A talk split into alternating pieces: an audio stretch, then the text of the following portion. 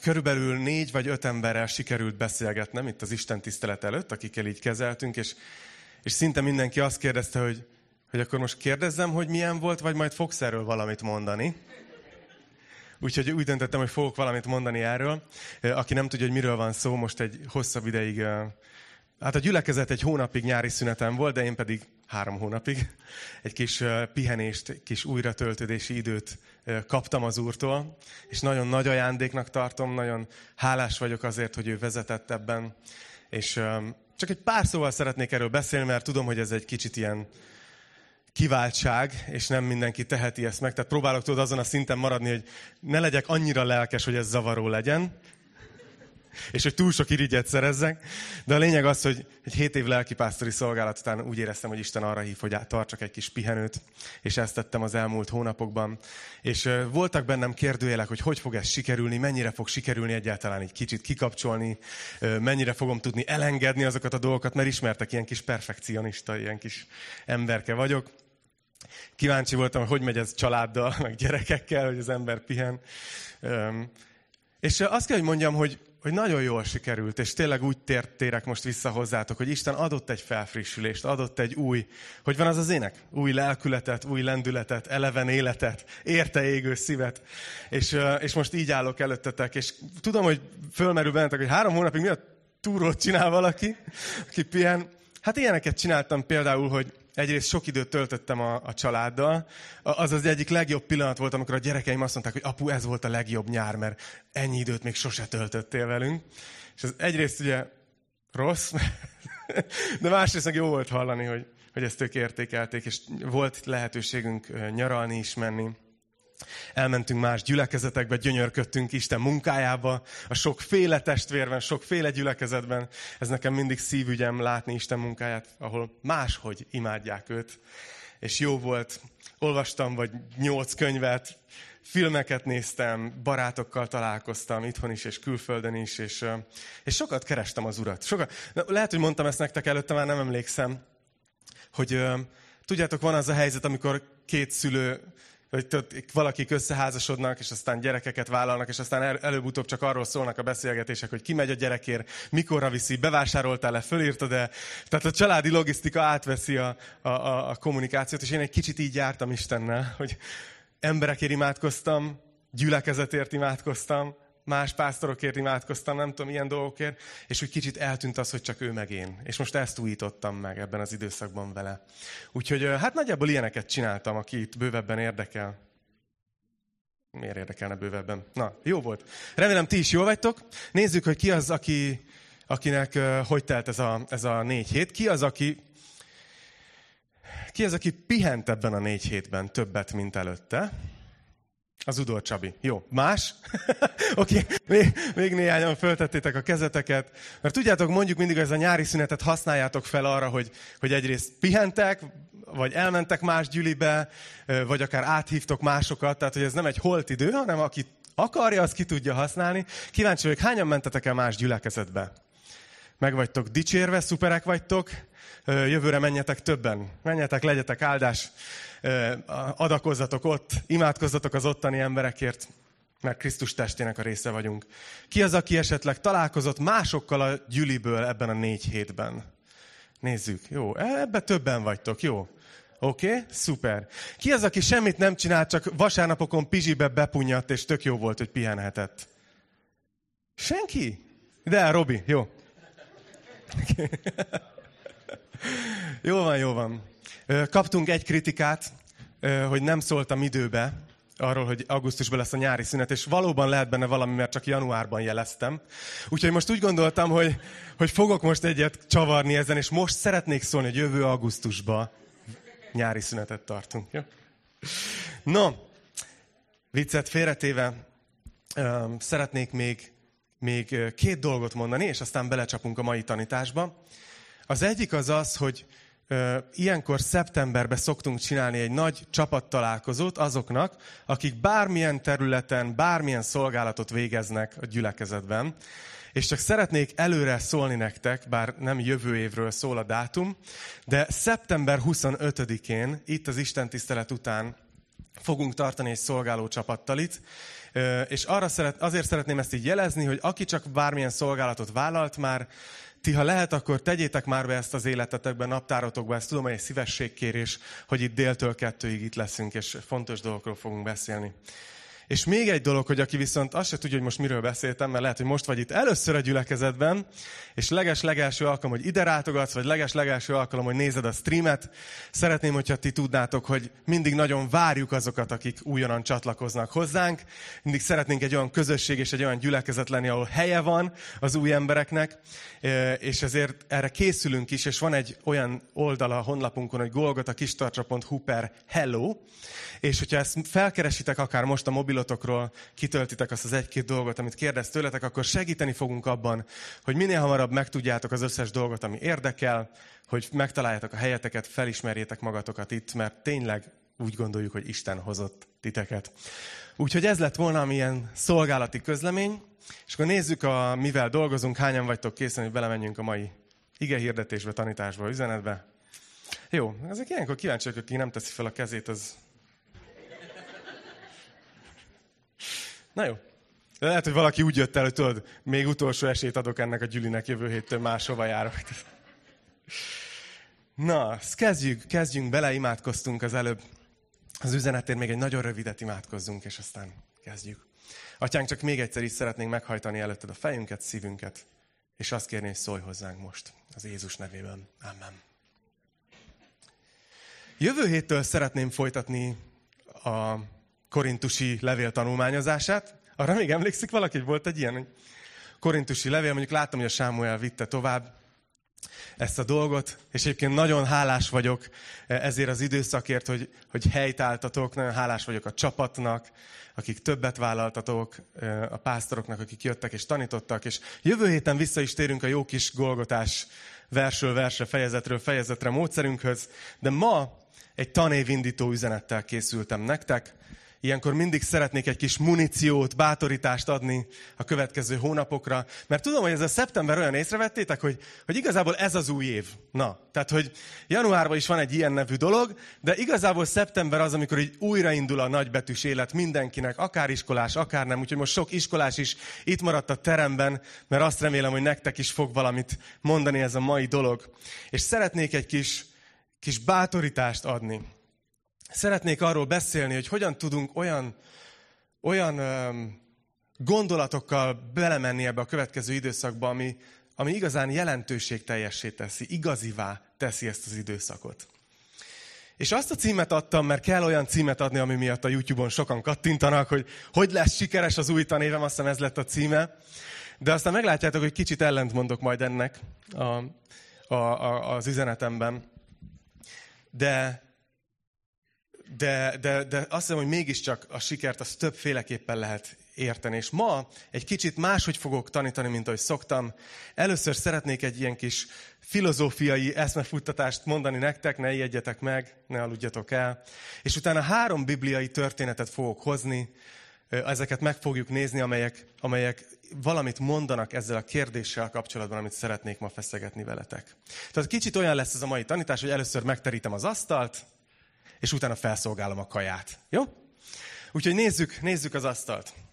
Még ez a pihenési időszakom előtt olvastam egy könyvet, aminek talán említettem is egyébként korábban tanításban.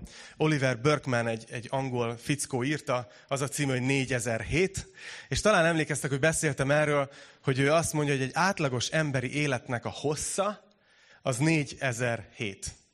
Nem, nem tudom, hogy ez sok vagy kevésnek tűnik nektek, de ennyi. És ő azért írta meg ezt a könyvet, mert ő éveken át előtte a Guardian, ez egyik a legnevesebb, legrangosabb angol médiának a hatékonyság rovatvezetője volt. Tehát ő volt az a csávó, akinek az volt a feladata munkaköréből adódóan, hogy arról írjon embereknek, hogy hogyan lehetnek hatékonyabbak, hogyan tudják a legtöbbet kihozni az életükből, a legtöbb bet elérni az életben, a legjobban elérni célokat, legjobb célokat kitűzni. Erről írt, és minden könyvet elolvasott a témában, minden ö, ilyen konferencián részt vett, alkalmazást kipróbált, stb. És aztán oda jutott a végén, hogy lehet, hogy tök rossz az irány. Hogy becsömörlött ettől. És hogy miért? Mert arra jött rá, hogy minden módszer arról szól, hogy hogy tudod úgy élni most az életedet, hogy elérj valami jövőbeli célt, amitől majd boldog leszel, és kiegyensúlyozott, és, és szereted az életedet. Tehát magyarul az összes módszer szinte arról szól, hogy most hogy tudod letolni ezt az életet, megcsinálni a dolgaidat, azért, hogy majd egyszer jó legyen neked. És azt mondta, hogy várjál már, ez milyen rossz. Hogyha, hogyha úgy mész suliba, és így kapcsolódunk a tanévkezdéshez, vagy úgy mész melóba, hogy, hogy utálom ezt a munkát, amit csinálok. Csak azért csinálom, mert majd egyszer akkor följebb tudok lépni. Vagy ha úgy mész suliba, hogy most csak azért megyek suliba, mert készülök, hogy majd egyszer felnőtt leszek, és majd legyen munkám, és jól tudjak élni, akkor igazából a mostani napokat így elveszted. Azok így jelentőségtelenné vál... Ez nem egy szó. Hát kicsit azért kijöttem a gyakorlatból. Szóval így nem lesz jelentősége ezeknek a napoknak, így elveszted ezt az időt. És hallottam vele egy interjút is, ahol arról beszélt, hogy kétféleképpen tekinthetünk az életünkre. Építkezés vagy kertészkedés. És mindjárt elmondom, mi a kettő között a különbség. Azt mondja, hogy az építkezés az igazából egy projekt, igaz? Amikor valaki neki lát egy, egy házat építeni vagy építetni, akkor tök egyszerű. Föl tudsz írni egy, egy feladatsört, a bátrabbak azt gondolják, hogy ezt fejbe menedzselik, a, a geekek csinálnak egy ilyen Gantt diagramot, aki nem értette, az nem geek. Az, tehát vannak ilyen, tudod, ilyen, ilyen ábrák, hogy mi miből következik, és mi, mi, mi után tudunk csinálni. Ilyen jó kis, jó kis ábrák. De a lényeg az, hogy egy, egy építkezés az egy projekt. Van egy kezdete, tudjuk, hogy milyen kihívások vannak az út közben, milyen döntési pontok, ott meg kell hozni a döntéseket, meg kell oldani a problémákat, meg kell rendelni az anyagot, le kell szerződtetni az alvállalkozót, nem tudom. És egy ponton azt fogod mondani, hogy ez a ház kész. Tehát, hogy beköltözöl, kiadják az építés, vagy mi az, nem az építési, hogy hívják? Lakhatási engedélyt, és aztán élsz, mint Marci hevesen. Az építkezés az egy projekt. És néha így éljük az életünket, hogy van egy jövőbeli cél. Hogy én tíz év múlva boldog leszek, boldog párkapcsolatban élek, jó munkám lesz, elég pénzem lesz, jó kocsit fogok vezetni, tudod, szuper jó gyerekeim lesznek, akik minden álmomat valóra váltják. Tehát így van egy ilyen terv a, fejünkben, és azt gondoljuk, hogy az élet egy projekt, és ugyanígy csak leküzdjük az akadályokat, megtanuljuk a módszereket, és majd egyszer csak elérjük azt az állapotot, amire azt mondjuk, hogy na most megérkeztem. Csak hogy az élet az nem ilyen. Az élet az sokkal inkább olyan, mint egy kertészkedés. Hogy nincs, a... hányan szoktatok kertészkedni? Csak nézzük, hogy jó, jó, tehát akkor tudjátok, hogy miről fog beszélni. Hogy, hogyha ilyen lelkülettel mész bele a kertészkedésbe, akkor az nagyon rossz lesz neked. Mert gyakorlatilag kimész, kapálsz, ásol, locsolsz. És nem úgy jössz be, hogy na, kész a kertem. A következő 30 évben csak élvezem, igaz? Hanem teljesen úgy csinálod a kertészkedést, hogy végzel vele, bejössz, és pontosan tudod, hogy holnap onnan folytatod, ahol abba hagytad.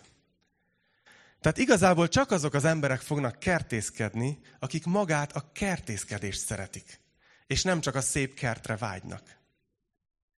Na és talán itt már kezditek érezni, hogy hogy hozom ezt össze az életünkkel, és most szeretném összekötni ezt a hitéletünkkel is, az Istennel való járásunkkal, és aztán hozom ezeket a történeteket a Bibliából. Azt érzem, hogy néha a keresztény életünket is élhetjük úgy, és nem csak a felnőttek, a gyerekek is, a suliban is. Élhetjük úgy, hogy a hitünk az csak egy jövőbeli dolognak az eszköze. Isten az csak a jövőbeli céljainknak az eszköze. Hagy mondjak erre példát. Imádkozok, de igazából az imádkozásomnak az a célja, hogy Isten adja meg, gyógyítsa meg, mutassa meg, mert akkor majd nekem jó lesz, ha megmutatta, ha meggyógyította, ha megadta, ha elvette. Értitek? Tehát, hogy, hogy egy cél az imám, hogy elérjek egy jövőbeli állapotot, mert ebben a mindsetben, ebben a gondolkozásban vagyok, hogy majd, ha ez és ez történik, akkor majd jó lesz. Járhatsz így gyülekezetbe. Ugye? És élhetjük így a hitéletünket ilyen építkezés mentalitással. És aztán az a, az a hátránya ennek, hogy aztán amikor évek óta hívő vagy, és imádkozol valamiért, és még nem történt meg mindig, akkor megharagszol Istenre. Mert, mert nem hozta az eszköz, amit vártál tőle. És azt hiszem, hogy amiről ma szeretnék nektek beszélni és megmutatni a Bibliából, van több olyan figura, olyan személy a Bibliában, akik valahogy teljesen máshogy élték az életüket, teljesen máshogy viszonyultak Istenhez. Egy másfajta kapcsolat típusban élték az életüket Istennel. És ez a kapcsolat, ezt úgy nevezhetjük, hogy barátság Istennel. És erről szeretnék ma nektek beszélni, és vonzóvá tenni számotokra. Ez a három ember, akiről ma beszélni fogok, ők Isten barátai voltak. És szeretném majd nektek megmutatni, hogy mit értek el, és mit nem értek el az életben.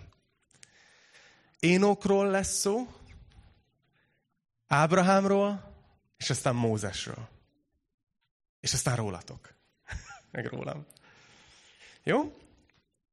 Miért mondom azt, hogy, a, hogy egy kapcsolatnak a típusa ez a barátság Istennel? Azért, mert észrevettétek ezt, hogy, hogy Istennel az ember nagyon sokféle kapcsolatban tud lenni. Van, aki ilyen, én vagyok a teremtmény, ő a teremtő. Ez egy viszonylag személytelen viszony, elismeri Isten nagyságát, tudja, hogy van valaki, aki ezt az egészet megteremtette, tudja, hogy mi a teremtmények vagyunk, de hogy, de hogy ő ott van, mi meg itt, és úgy mindenki csinálja a dolgát. Lehet olyan, aki Istennel konkrétan ilyen olyan szomszédi viszonyban van, tudod, akiről, akiről így tudsz, de nem veszel tudomást. Mindig intesz, de a nevét se sikerült megtudnod húsz év alatt. Kinek van ilyen szomszédja? Na jó, nem kell feltenni a kezed. Lényeg az, hogy, hogy, hogy, hogy így valahol ott, ott, ott messze van. Lehetünk olyan kapcsolatban Istennel, hogy igazából ilyen, ilyen, ilyen Isten félő ember vagyunk, tehát hogy így, így tiszteljük, de nem ismerjük őt. Lehetünk atya-gyerek kapcsolatban. Ez már egy sokkal belsőségesebb dolog, amikor valaki érzi, hogy az Isten az apukám. És ez, ez tanítja is a Biblia. De ez a három ember ez azért emelkedik ki, mert ők, ők még ennél is, mint hogyha egy mélyebb kapcsolatban lettek volna Istennel. És szeretném nektek megmutatni. És azt remélem, hogy a Biblióra végére azt mondjátok, hogy én is szeretnék Isten barátja lenni hogy amelyik nap ehhez sikerül közelebb jutnom, az a nap egy jó nap volt. Akármi történt. Akármi jött össze, vagy nem jött össze. A barátság az olyan, mint a kertészkedés. Nincs igazán több célja, mint szeretni és szeretve lenni. Nem üzleti kapcsolat. Úgyhogy nézzük meg ezt a három történetet. Lapozzatok legelőször az 1 Mózes 5.24-hez. Igazából több helyen leszek, szóval az se, ha lapoztok, akkor szupermenek vagytok, vagy szuperhumenek, de egyébként azt hiszem, hogy ki lesz írva, és tudjátok követni. Itt egyetlen verset szeretnék az 1 Mózes 5.24-ből olvasni. Mert lehet, hogy amikor mondtam, hogy énók, akkor azt gondoltad magadból, hogy az meg ki. Hát nem sokat tudunk róla, de itt van egy vers, ami arról szól, így szól, Énók az Istennel járt és egyszer csak eltűnt, mert Isten magához vette őt. És így nézel, hogy hú, ez érdekes. Énokról, Énok abban a részében van a Bibliának, ahol írják, hogy tudjátok, ez nek a fia volt ez, és ezt csinálta, és ennyi idős korában halt meg, és nem tudom, tehát hogy egy hosszú-hosszú nemzetség leírás van, és általában ott az embereknél egyik-másiknál oda van írva, hogy mit értek el, hogy mit tettek le az asztalra. És az az érdekes, hogy Énóknál semmi nincs. Ennyit tudunk róla kb., hogy Énok az Istennel járt, és aztán egyszer nem találták, mert Isten magához vette. És nézzük, hogy mi van. Az a szerencsénk, hogy az új szövetség beszél róla, és most nézzük ezt is meg a zsidókhoz írt levél 11. részében, 5. 6. versben, egy kicsit jobb bepillantást enged az új szövetség, hogy ki is volt Énok, és, mit, és mi volt ez a dolog, hogy ő egyszer csak így eltűnt. Azt mondja, hogy hit által ragadtatott el Énok, hogy ne lásson halált. Tehát szó szerint ez az ember egyszer csak eltűnt, Isten magához vette, anélkül, hogy fizikailag meghalt volna és nem találták meg őt, mivel elragadta őt Isten. Elragadtatása előtt azonban, figyeljetek, itt jön a lényeg, bizonyosságot nyert arról, hogy Isten szemében kedves. Hit nélkül pedig senki sem lehet kedves Isten előtt. Mert aki az Istenhez járul, annak hinnie kell, hogy ő van, és megjutalmazza azokat, akik őt keresik. Az a durva, hogy nem tudjuk, hogy hogy Énok milyen hatékonyság alkalmazást használt, melyik naptár alkalmazást használta a telefonján, hogy milyen célokat tűzött ki maga elé, hogy mind dolgozott, mi volt az, amire ő feltette az életét, a, az ő nagy projektje. Semmit nem tudunk úgy, és úgy tűnik, hogy a Biblia általában leszokta írni, amikor valakinek van valami ilyen. Tehát én nagyon erősen feltételezem, hogy Énoknak nem volt ilyen. úgy tűnik, hogy úgy élte az életét, hogy egyszerűen járt az Istenével. Szerette az Istent nap mint nap. És azt mondja, hogy meggyőződött róla, hogy Isten is bírja őt. Hogy ő Isten szemébe kedves. És úgy tűnik, hogy neki ez elég volt, és ő így élte az életét, és egyszer csak Isten teleportálta őt a mennybe. Tehát, hogy így nem volt mit befejezni, nem volt mit átadni, hanem végezze, végzett, és, és ment a mennybe. Nagyon tetszik nekem. Na szóval ez az egyik, amikor látunk egy ilyet, hogy valaki csak így Istennel jár. Hagy nézzük meg Ábrahám történetét, a, a következőt. Ugye Ábrahám az már ismerősebb. Ábrahám akkor élt, amikor, amikor még nem volt zsidó nép, mert hogy belőle származott a, a zsidó nép. A zsidó népnek az ősatja, de ugye mi is úgy tekintjük őt, hogy a hit miatt a, a, az ősatyánk és példakép, de az élete nagyon furcsa volt, ha belegondoltak. Ő egy, egy mezopotámiai városban élt, úr városában, állítólag ott találták fel a fürdőkádat, tehát higiénikus hely volt, és mond, ezért menekült el. Barbie minden, tehát fürdik az atyafi? Na jó, Mond, kényszer hatására, igen, igen, igen, igen. És Isten egyszer csak, egy ilyen beduin nép, és Isten egyszer csak így, így szól Ábrahámnak, hogy hagyja ott a, a városát, hogy szállj ki a fürdőkádból, légy szíves, indulj el egy földre, amit mutatok neked, mert azt a földet neked és az utódaidnak fogom adni. És Ábrahám megy, és éli az életét, és ott sátorozik azon a földön, amit Isten neki ígért. De úgy tűnik, egész életében, hogy, hogy, hogy nem történik az a projekt, amit Isten neki adott. Ugye neki nem olyan volt, mint Énoknak, neki volt nagy célja. Föld és utódok, nagy nemzet. Ahhoz minimum egy nagy családdal kéne indítani. És semmi nem történik. Se gyerek, se föld. És Ábrahám csak éli az életét. És úgy tűnik, hogy ez a gyerek dolog zavarta, ott meg is próbálkozott egy saját unortodox megoldással, az nem, az nem sült el jól. De úgy tűnik, hogy végül, amikor Isten meg is adta neki a fiú gyermeket, ugye Izsákot, élte az életét, és még mindig nem az övé volt a föld, még mindig nem szervezett katonai hadjáratokat, nem került az ő irányítása alá Kánaán földje. És úgy tűnik, mintha őt ez nem zavarta volna. És talán egy kicsit bepillantást nyerünk abba, hogy ez miért nem, hogyha elolvasunk két verset. Az egyik a Jakab 2.23-ban van, azt mondja ott, hogy így teljesedett be az írás, amely ezt mondja, hit Ábrahám Istennek, és Isten ezt számította be neki igazságul, és egy másik idézet az Ószövetségből Ábrahámról, Isten barátjának neveztetett. Tehát látjátok, hogy ő neki nem csak voltak céljai, és Isten ennek az eszköze volt, hanem ő magát Isten szerette. Ő magának Istennek volt a barátja, attól függetlenül, hogy mennyire haladtak a projektek, vagy nem. Értitek ezt, amit szeretnék mondani?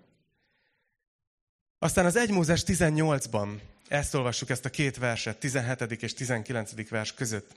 Az Úr ezt mondta, eltitkoljam-e Ábrahám elől, amit tenni akarok?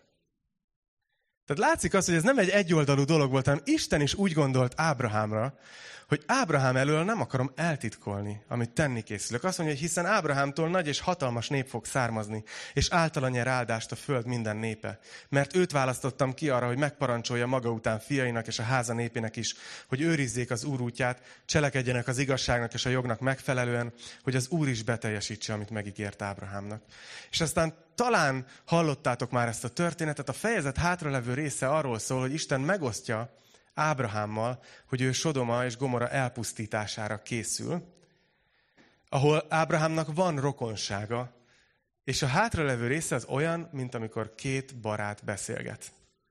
Ábrahám alkudozik Istennel, hogyha találsz legalább ennyi igaz embert, akkor, akkor ugye nem pusztítod el a várost. És olyanokat mond Ábrahám, tehát érződik azért a különbség, tehát nem haver. Mert azt mondja, hogy bocsásson meg az én uram, hogy még egyszer szólok. Tehát, hogy érezzük, hogy nem haverkodnak, de barátok. És olyanokat mond, hogy hát olyan Isten vagy te, akit el, aki elpusztítanád az igazat a bűnössel szemben. Nem olyan Istennek ismerlek.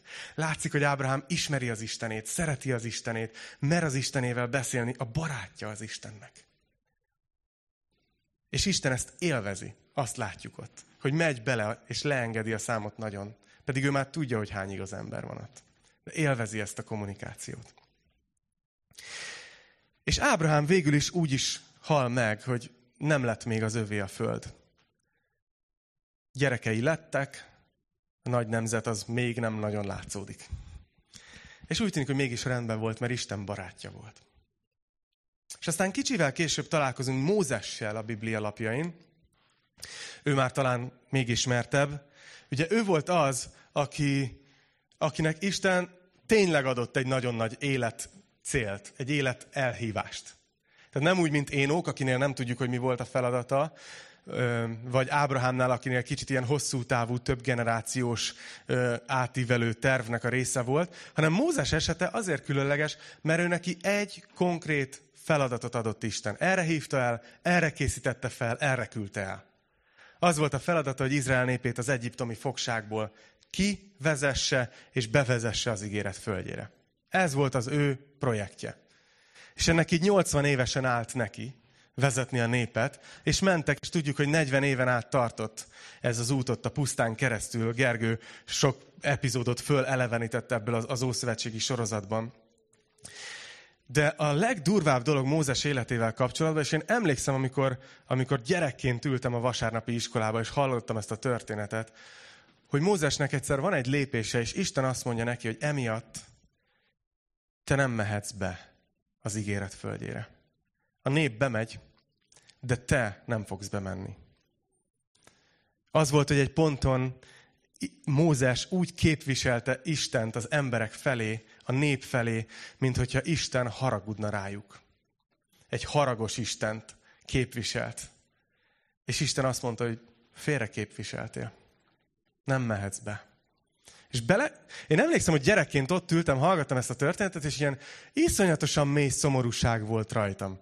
Hogy hogy lehet ez? Hogy Isten hogy lehet ilyen? Hogy az egész életét a csóka beleteszi, hogy vigye a népet, és nem mehet be, azért, mert volt egy hibája. Tudod, és erről az oldalról fogtam meg, mert projekt alapon gondolkozok, hogy hát Mózes élete akkor ér valamit, hogyha ő bemegy az ígéret földjére. És tudjátok, az látszik, hogy egy olyat nem olvasol, hogy ekkor Mózes az arccal a fal felé fordult, és hisztizett, vagy hogy Istenre bármi rosszat mondott volna, hanem az a legdurvább, hogy úgy tűnik, hogy Mózes rendben van ezzel, hogy akkor nem megyek be. Hogy tudta ezt megcsinálni? Azt hiszem, hogy egy kicsit bepillantást nyerünk ebbe, hogy mi van ez, ez mögött. Hogyha látjuk ezt a történetet a 2 Mózes 33-ban, egy kicsit hosszabban fogom felolvasni, 2 Mózes 33 a 12. verstől. Lényege az, hogy egy olyan időszak van a pusztai vándorlás során, amikor Istennek betelik a hócipője a néppel. És azt mondja, hogy elegem van ebből a népből, és én nem akarok velük menni. És konkrétan képzeljétek el azt a jelenetet, hogy ugye Isten jelenléte ott a, a Szent Sátorban volt jelen Izrael népe között, és ebben az időszakban itt van a nép tábora, és a sátrat azt kívül, a táboron kívül állították fel Isten jelenlétét, mert Isten azt mondja, hogy nem akarok ezek között lenni, ezek között az emberek között. És Mózes minden nap kijár beszélni az Istennel. És már sejtitek, hogy miért, mert hogy ők milyen barátságban vannak, milyen kapcsolatban vannak. De nézzétek meg ezt a beszélgetést, ami itt zajlik a, a sátorban.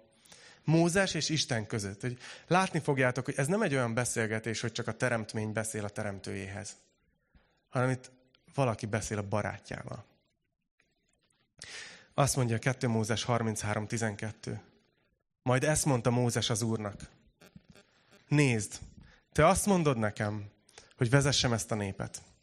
De nem adtad tudtomra, hogy kit küldesz velem. Pedig azt mondtad, név szerint ismerlek téged, és elnyerted a jó indulatomat. Ha valóban elnyertem a jó indulatodat, ismertesd meg velem a te utadat, hogy megismerjelek téged, és hogy elnyerjem a jó indulatodat. Nézd, ez a nép mégiscsak a te néped. Érzitek a hangulatán ennek, ahogy Mózes beszél Istenhez, hogy, hogy ő nem csak a teremtő Istenhez beszél, ő nem csak valakihez ott a messzeségben, hanem olyan, olyan szavakat enged meg, tehát érződik, hogy ez a barátság ez most egy feszült helyzetben van. Itt, itt most nincs nagy egyetértés, itt most a kemény beszélgetések ideje van, de mégis barátság. Ilyeneket mond egy teremtmény, egy pici emberke a mindenható teremtőnek, hogy nézd. Már ez a mondás, nem? Nézd, ez a nép mégiscsak a te néped, meg hogy hát azt mondtad, de közben nem csináltad. Tehát úgy beszél, tisztelettel, de, de őszintén beszél az Istennel Mózes. És azt mondja, hogy az Úr így felelt. Megnyugtat téged, ha az orcám megy veletek? Isten, a mindenható teremtőnek fontos, hogy Mózest megnyugtatja-e az a megoldás, amit most javasolni fog. Megnyugtat, azt mondja, az orcám megy veletek. Az orcá, Isten orcája az Ószövetségben az ő jelenléte. A magyarul Isten azt kérdezi, hogy megnyugtat, hogyha veletek jövök? Megnyugt, megnyugtat téged, ha az orcám megy veletek? Mózes erre ezt mondta neki, 15. vers. Ha nem jön velünk a te orcád, akkor ne is vigyél tovább bennünket. Mi másból tudnánk meg, hogy én és a te néped elnyertük a jó indulatodat, ha nem abból, hogy velünk jössz. Ez különböztet meg engem és a te népedet minden más néptől a föld színén. Az Úr így szólt Mózeshez. Megteszem ezt is, amiről beszéltél, mert elnyerted a jó indulatomat, és név szerint ismerlek téged. Számomra ez, ez, ez a beszélgetés, ez mindig ilyen libabőr. Tehát, hogy Isten ilyen szinten barátja tud lenni az embernek.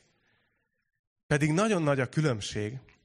Isten az egy végtelen hatalmas szellem, aki, aki, aki feldolgozhatatlanul magasabb szinten van nálunk minden tekintetben. Ugye mi emberek néha gondolkozunk, hogy létezik-e ilyen vagy olyan barátság. Létezik-e fiú és lány barátság. Ugye? Aztán létezik-e, azt már arról már sok könyv és film szól, hogy mondjuk létezik ember és kutya barátság, igaz? De mi is nagyon más szinten vagyunk Istennel. De a nagy kérdés az, hogy létezik Isten-ember barátság. És azt látjuk ezekből a történetekből, hogy létezik. És most egy kicsit hagy hozzak be személyeset, én nem szeretek tanításban magamról beszélni, de csak egy picit hagy, hagy engedjek nektek egy bepillantást, mert illusztrálja, amit mondani szeretnék. Én, tudjátok, szokták ezt mondani, hogy a férfi az első 30 évét azzal tölti el általában, hogy sikeres legyen, tehát a sikerér hajt.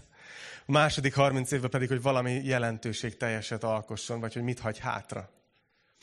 És nekem is volt egy ilyen váltás ebben, és most sokkal inkább abban a, abban a helyzetben érzem magam, hogy így mit hagyok magam után, hogy mi az a, az, az életmű, vagy akármi, ami, ami, amiért tudok dolgozni. Mi az a projekt, igaz? Amit elérhetek. Igen, itt van kettő. Őket nagyon szeretem. De tudjátok, mégis, mégis oda jutottam az elmúlt időbe, hogy az egyetlen maradandó dolog, ha maradandót akarsz alkotni, ha egyetlen maradandó dolog igazán, az a barátságunk az Istennel. És ez most lehet, hogy fájdalmas lesz, amit mondok. De az a helyzet, hogy a földi dolgoknak, amiért dolgozhatunk, tehát legyen ez egy anyagi színvonal, legyen ez egy, egy vállalkozás sikere, legyen ez egy, egy, egy, egy nem tudom, párkapcsolat, bármi, annak egyik pillanatról a másikra vége lehet. Látjátok, milyen időszakban megyünk bele. Posztolgatják ki a, a különböző cégek, hogy mekkora lesz az új gázszámlájuk, és hogy hogy fognak tönkre menni, és hogy kell elküldeni embereket. Ezeknek az embereknek mind álmaik, céljaik, vágyaik, terveik, projektjeik voltak. És az a helyzet, hogy nem csak azért, mert ezért, mert azért, hanem azért, mert itt a Földön élünk, bármilyen okból, külső környezeti hatás, belső hatás, így vége lehet. Öm, lehet, hogy valaki azt mondja, hogy a szolgálatban van. és magamról gondolkozva, hogy gyülekezetet épít. Az a helyzet, hogy egy, egy helyi gyülekezetnek, egy szolgálatnak így vége lehet. És ez most nagyon durva lehet, de vége lehet a házasságomnak, hogyha bármi történik, a, elveszítem az enit. Vagy, vagy, vagy bármelyik szerettemet, vagy értitek? Tehát, hogy még, még, a, még, még ez is olyan, hogy igen, nagyon fontos a család, sokkal fontosabb, mint ezek a materiális értékek, de még ez sincs garantálva, hiszen vannak emberek, akik elveszítik a családjukat, elveszítik a szerettüket. És most nem azért mondom, hogy így visszajöttem pihenésből, és most beledöntelek titeket a mély depresszióba, csak ez a realitás, hogy gondolj bele, hogy elveszíthetem az egészségemet. Elveszíthetem a szabadságomat. De az Istennel való barátságomat nem tudom elveszíteni. Ez az a maradandó dolog, amit érdemes gondozni és építeni. És azért akartam, hogy lássátok ezt a három embert a Bibliában, mert, mert hát ugye, amikor látjuk az ő kapcsolatukat Istennel, hogy ők Isten barátai voltak, akkor sokszor azt gondoljuk, hogy hát de jó nekik, hogy nekik ilyen mély kapcsolatuk volt Istennel, hogy nekik ez ennyire, hogy ők ennyire különösek voltak Isten szemében, mások, mint a többi átlag, de hogy hát mi muglik így tőle, szürke egérkék, így most mit, mit kezdjünk az élettel? Tehát mi nem tudunk ilyen magasságba érni szellemileg. És épp itt szeretném visszahozni mi hozzánk ezt az üzenetet. Hogy olyan jó, hogy Isten nem csak ezeket a srácokat engedte, hogy a barátai legyenek, hanem utána az Isten eljött. Jézus Krisztusban. A Földön élt, itt élt emberek között. És ugye, ha már barátságokról beszélünk, akkor olvastam egyet ilyet a Facebookon egyszer, hogy senki nem beszél Jézusnak arról a csodájáról, hogy 30 éves korában még volt 12 barátja. Ugye ez is egy nagy dolog. De tényleg ott volt az a 12 srác, akit kiválasztott, akibe öntötte az életét, akikkel fölépített egy kapcsolatot. És itt vannak az utolsó estéjükön, és János 15-ben, 15. verstől ezt mondja nekik, ennek a 10, 10 eh, akkor azon a ponton szerintem még 12-en voltak. Azt mondja, hogy többé nem mondalak titeket szolgáknak. Mert a szolga nem tudja, hogy mit tesz az ura. Titeket azonban barátaimnak mondalak. Mert mindazt, amit hallottam az én atyámtól, tudtul adtam nektek. És itt jön még egy kulcsvers. Azt mondja, nem ti választottatok ki engem, hanem én választottalak ki titeket. És arra rendeltelek, hogy elmenjetek, és gyümölcsöt teremjetek. És a gyümölcsötök megmaradjon, hogy bármit kértek az atyától az én nevemben, megadja nektek. Nekem ez, ez hihetetlen, hogy, hogy nem csak Mózes, nem csak Énok, nem csak Ábrahám lehetett Isten barátja, hanem, hanem én is lehetek Isten barátja, és ti is lehettek Isten barátai. És azt mondja, látjátok nekik, hogy, hogy nem, nem szolgáknak mondalak titeket. Látjátok, hogy a kapcsolatot próbálja átkapcsolni ebből a szolga-úr kapcsolatból egy még mélyebbre, ami arról szól, hogy barátok. És azt mondja ezeknek a tanítványoknak, hogy, hogy én választottalak ki titeket.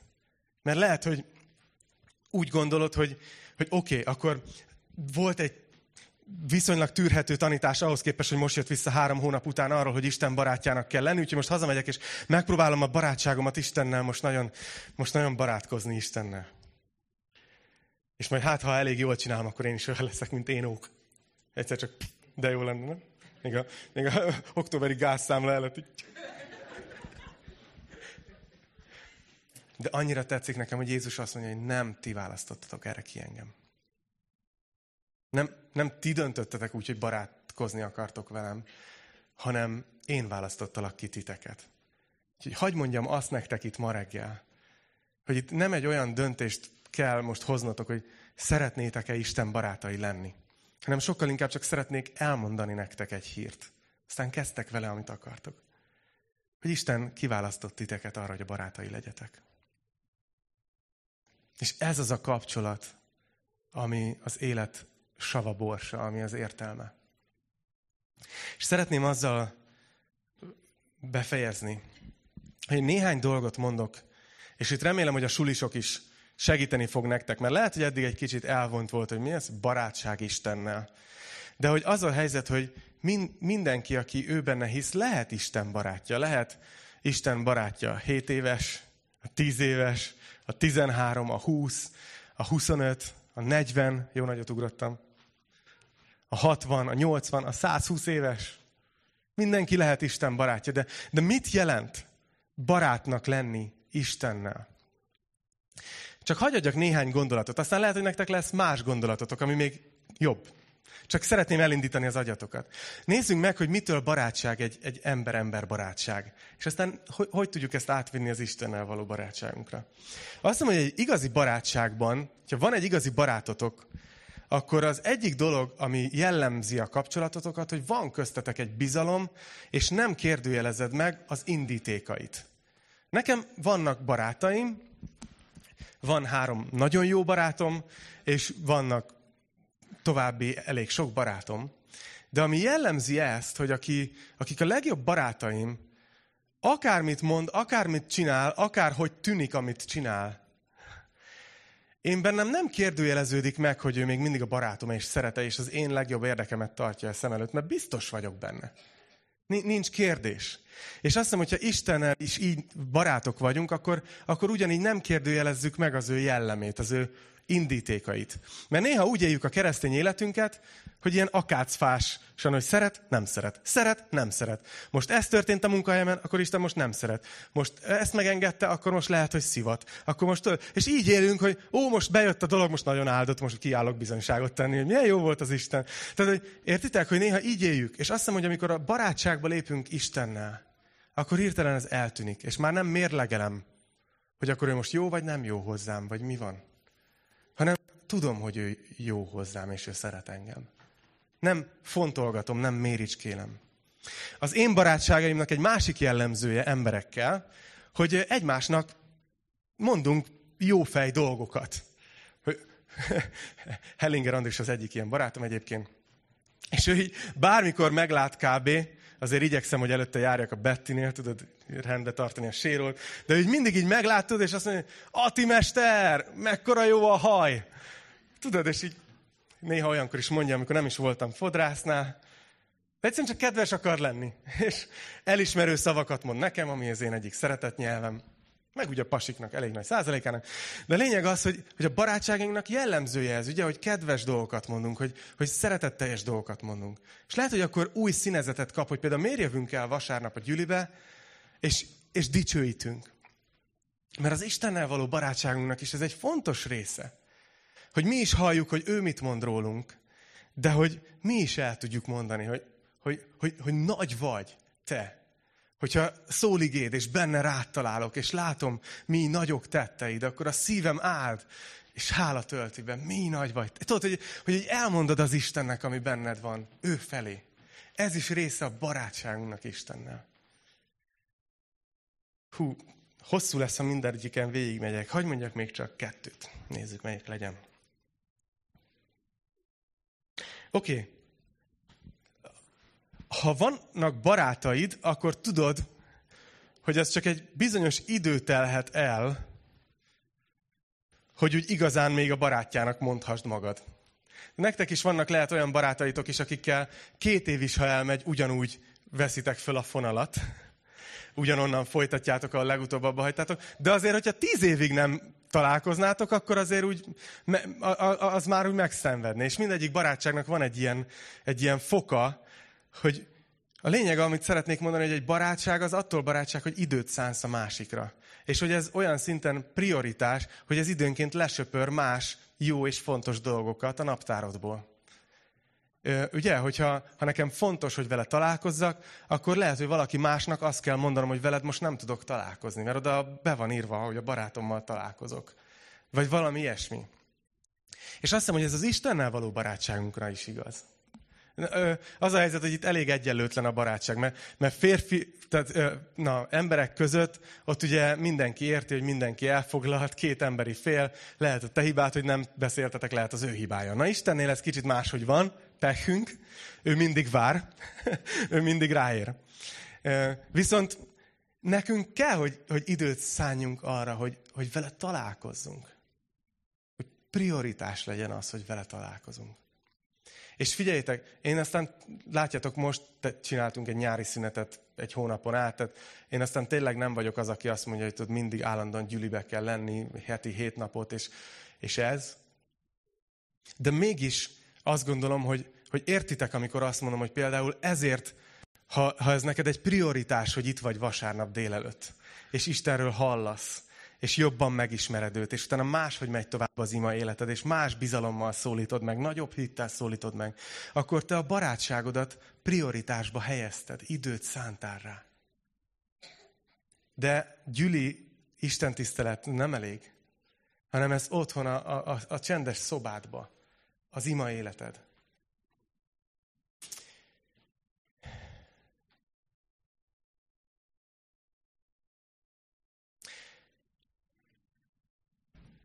Na jó, legyen ez az utolsó. Hogy ha van egy barátom, akkor érdekel, hogy mi van vele. És, és megkérdezem, hogy hogy vagy, akkor ez nem ugyanaz a hogy vagy, mint amikor, tudod, Amerikában a pénztáros megkérdezi, vagy, vagy itt összefutsz egy kollégáddal, és már mentek, és szinte tovább, és még találkoztuk ugye emberekkel, hogy így, hogy érzitek, hogy szinte igazából nincs ideje arra, hogy most ő megálljon, de azért a kedves is akar lenni. Lehet, hogy ezt néha én is megteszem itt veletek az Isten tisztelet előtt két perccel. de, de a lényeg az, hogy, hogy amikor barát vagy, és valakivel leülsz egy sörre, vagy leülsz egy kávéra, vagy összefuttok, akkor fölteszed a kérdést, hogy hogy vagy, akkor teljesen benne van a pakliban, nem, hogy te most hallgatni fogod őt akár 30-40, amennyi idő kell. Mert tényleg érdekel, hogy mi van benne. És, és azt hiszem, hogy az Istennel való barátságunkban is ez, ez, ez fontos, mert néha úgy gondolunk Istenre, mint egy ilyen nagy kozmikus erőre. Ilyen nagyon megközelíthetetlen valami lény ott. Ki nagyon erős, meg nagyon bölcs, meg minden. De belegondoltatok abba, hogy Istennek van személyisége? Hogy ő neki konkrétan vannak érzelmei. Konkrétan vannak tervei, céljai gondolatai. Tehát, hogy ő nem egy valami, hanem ő egy valaki. És szerintem az egyik legnagyobb kiváltság, hogy ő ezt hajlandó velünk megosztani. Ugyanúgy, ahogy te a barátoddal. Úgyhogy adjunk neki erre időt. Szóval szeretném ezt lekanyarítani, és ez a suliban, onnan kezdtem el ugye ezt az egész üzenetet, hogy azt mondtam, hogy tanév, jön a teljesítménykényszer, jól kell nekiállni, jól kell csinálni, jó jegyeket kell szerezni, hogy aztán jó szakmánk legyen, hogy aztán jó életünk legyen. De hagyd mondjam azt nektek, hogy persze ez nem baj, hogyha tűztök magatok elé célokat. De mi lenne, hogyha úgy kezdenétek mérni minden egyes napot ebben a tanévben, hogy jobban összebarátkoztam-e az Istennel? Hogy úgy közelebb kerültem-e hozzá? Hogy, hogy gondoztam-e ezt a kapcsolatot? És azt hiszem, hogy ezt megtehetitek ti is, akik sulisok vagytok. Amikor érzitek, belétek költözik ez a nagyon jól kell teljesíteni. Hogy nem igazából csak egy dolog az, amit nem tudok elveszíteni az életbe. A barátságomat Istennel. Úgyhogy most nem kérdőjelezem meg, most csak hagyom, hogy szeressen az Isten. Nagyon remélem, hogy adott nektek támpontokat ez a, ez a dolog. És szeretnék most két dolgot tenni. Az egyik az az, hogy szeretnék imádkozni a jelenlévő diákokért, szülőkért, és pedagógusok vannak ma közöttünk? Nézzük. Igen, Andi. Jó, látlak titeket. Oké. Okay. Ezért a három csoportért fogunk imádkozni, és utána fogunk menni tovább a, a dicsőítésben és, a, és az úrvacsorában. Az úrvacsoráról most szeretnék beszélni, de utána imádkozunk. Csak gondoljatok abba bele, nem is szeretnék most többet mondani az úrvacsorában. Az úrvacsora arról szól, amikor körbeadjuk Jézus megtört testét szimbolizáló pászkát, és az ő kiontott vérét szimbolizáló szőlőlevet. Arról szól, hogy emlékezünk Jézusra. És Jézus azt mondta, csak hogy ráfűzzem a mai tanításra, hogy nincsen senkiben nagyobb szeretet annál, mint ha valaki életét adja a barátaiért. És, és ez a gondolat, hogy Ugye a barátságoknak ez is egy jellemző, az ember hoz áldozatot a másikért. De ekkorát? Úgyhogy ez talán, amikor azt mondtam, hogy nem ti döntötök úgy, hogy barátkoztok Isten, hanem Isten titeket kiválasztott, akkor lehet, hogy hitted is, meg nem is. Hogy igen, lehet, hogy a többieket igen, de engem. Téged is. Mert ő az életét adta, érted? És azt mondta, hogy, hogy ezzel azt fejezi ki, hogy a barátaiért adta az életét. Úgyhogy erre fogunk emlékezni az Úr vacsorában majd. De most itt ennek az új tanévnek az elején fejezzük akkor be így, hogy, hogy imádkozni fogunk ezért a három csoportért. Úgyhogy most szeretnék egy kicsit szokatlan dolgot kérni tőletek, és remélem, hogy benne lesztek, és jöttök velem. Szeretném megkérni, hogy, hogy álljon fel mindenki, akinek becsöngettek, vagy akinek a héten most kezdődik a suli. Tehát akik iskolások vagytok. Képzeljétek, én is az vagyok, én is állok. Én is iskolába járok. Mindenki, aki iskolába jár, teológiára is jár, az is álljon fel. Tényleg, gyere, Gergő. Sulisok, kicsik, nagyok, általános iskola, középiskola, gimnázium. Aztán majd mindjárt szülőket is megkérjük. Most, most csak a tanulók, jó? Azért fogunk imádkozni, hogy jól menjen ez az iskola év, és hogy a lényeg maradjon a lényeg. Ez az, Zoli. Atyám, annyira jó, annyira jó tudni azt, hogy te tényleg a barátaidnak választottál ki minket. És most itt előtted megvalljuk, hogy ez a legfontosabb kapcsolat az életünkben. Én most szeretnék egyszerűen, nem hosszú szavakkal, csak egyszerűen kérni a te áldásodat mindenkiért, aki most itt áll. És minden diákért, aki esetleg a közvetítést hallgatja. Arra kérlek, hogy ahogy jönnek a, a napok, sötétülnek, a, rövidülnek a nappalok, és sötétülnek a napok, a reggelek, és jönnek a házi feladatok, jönnek az órák, jön a fáradtság, nehéz odafigyelni. Imádkozom azért, hogy adj nekik erőt. Adj nekik erőt a tanuláshoz. Adj nekik mentálisan nyitottságot, hogy fel tudják dolgozni, hogy be tudják fogadni mindazt. De mindezek közepette, atyám, szeretnék most kérni egy külön áldást. Azért, hogy, hogy tudják azt, hogy, hogy az iskola, az, hogy jövőbeli dolgokért küzdenek, diplomáért, stb. Ez, segíts nekik, hogy ez lehessen másodlagos, és hogy élvezzék azt az egy napot mindig, amiben benne vannak. Hogy érezzék, hogy te velük mész, és hogy te ott vagy velük a suliban, az egyetemen, a szemináriumon, akárki akárhova jár. Úgyhogy kérlek, hogy áld meg az iskolásainkat, Jézus, a te nevedben. Amen. Amen. Szuper. Na most szülők, álljatok fel, legyetek szívesek. Azt hiszem, hogy rátok fér egy kis um, mennyei erő. Kiskoláskorú gyerekeket is neveltek, vagy óvodáskorúakat. Elég sokan felálltatok, igen, ez egy ilyen családias gyüli. Mennyei atyám, te egy szülő vagy, te egy atya vagy, és te pontosan tudod, hogy milyen, milyen az, amikor az ember aggódik, amikor az ember szeretné, hogyha a gyerekei érvényesülnének, sikeresek lennének, egészségesek lennének, boldogok lennének. És mégis te magad is átmész olyan sokszor azon, hogy végignézel, amikor máshogy alakulnak dolgok. Imádkozom azért, hogy így segíts minket, szülőket. Kérjük a, a te erődet. Mi tudjuk azt, hogy, hogy ez, egy, ez egy erőnk felett álló feladat.